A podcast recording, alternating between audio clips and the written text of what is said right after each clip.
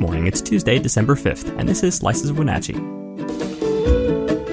We're excited to bring you a closer look at one of our top stories and other announcements every Tuesday, Thursday, and Saturday.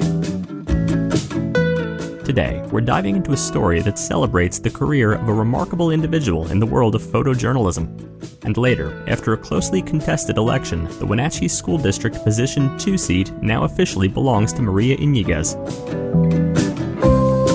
Before we begin, have you joined Nabur yet? If not, download the app today and join local conversations about issues that matter. Nabur is a site just for our local community, focused on facts, not misinformation. Best of all, it's free for everyone. To learn more, visit wenatcheeworld.com slash N-A-B-U-R. Now our feature story. For over four decades, Don Seabrook has been a pivotal figure behind the lens, capturing moments that define our times. His journey began in Sterling Middle School, fostered by his teacher Ron Mason and further encouraged by his parents, who even set up a darkroom in their home for him. Seabrook's professional path started at the World as a darkroom technician. After graduating from Eastmont High School, he initially pursued chemical engineering at the University of Washington, but soon realized his true calling was in journalism. His passion for photography led him back, and after obtaining his degree, he was hired full time at the World. Seabrook's mentor, Jim Dole, taught him the importance of perspective in photography. It's not just about taking pictures, it's about telling stories through images. And Seabrook excelled at this, turning every photograph into a narrative. One of his early assignments, covering the 50th anniversary of the Grand Coulee Dam, was an eye opener for him. The event, marked by protests and the presence of controversial figures like James Watt, taught Seabrook the value of preparation and anticipation in photojournalism. As photo editor at The World, Seabrook's influence grew. He wasn't just capturing images, he was shaping stories. His collaborations, like the one with the Yakima Herald Republic to document China's Apple industry, were groundbreaking. Seabrook's love for his community shines through his work. Despite occasionally stirring controversy, he viewed his role with a sense of profound responsibility. His blog, a first in the digital age for the world, and his recent writing ventures reflect his evolving storytelling techniques.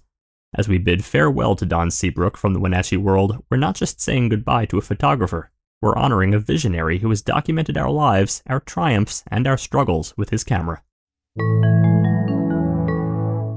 Next, after a closely contested election, the Wenatchee School District Position 2 seat now officially belongs to Maria Iñiguez. The confirmation came following a manual recount that concluded last Friday. In what can only be described as a nail biter, the final count of a batch of 111 ballots on Tuesday pushed the election into an automatic manual recount.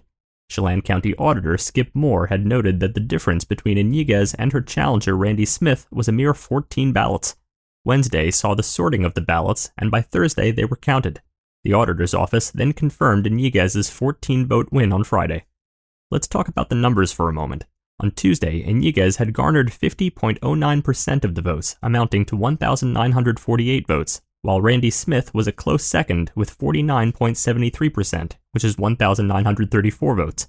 Initially, on election day, Iñiguez led by 100 votes. This lead fluctuated over the following counts, standing at 40 votes after November 9th and reducing to 19 votes after more ballots were counted on November 13th. An important date to note is December 7th, which is the last day for the Washington Secretary of State to finalize these results. This election holds particular significance due to the changes in the school board's election process. All five board positions were up for election, necessitating candidates to be elected through four equally populated areas, plus one at large position. This change, implemented in 2022, came after concerns that the previous all at large system might be discriminatory and impede equal representation opportunities. Notably, Maria Iñiguez, who was appointed to the Wenatchee School Board in 2020 and elected to serve in 2021, is the first elected Latina to serve on the board. This milestone is a testament to the evolving political landscape in Wenatchee and reflects a broader trend of increasing diversity in local governance across the country. Thanks for listening. For more information on all the stories you heard today, visit us at WenatcheeWorld.com. Wenatchee World has been engaging, informing, and inspiring North Central Washington communities since 1905. We encourage you to subscribe today to keep your heart and mind connected to what matters most in North Central Washington. Thank you for starting your morning with us, and don't forget to tune in again on Thursday.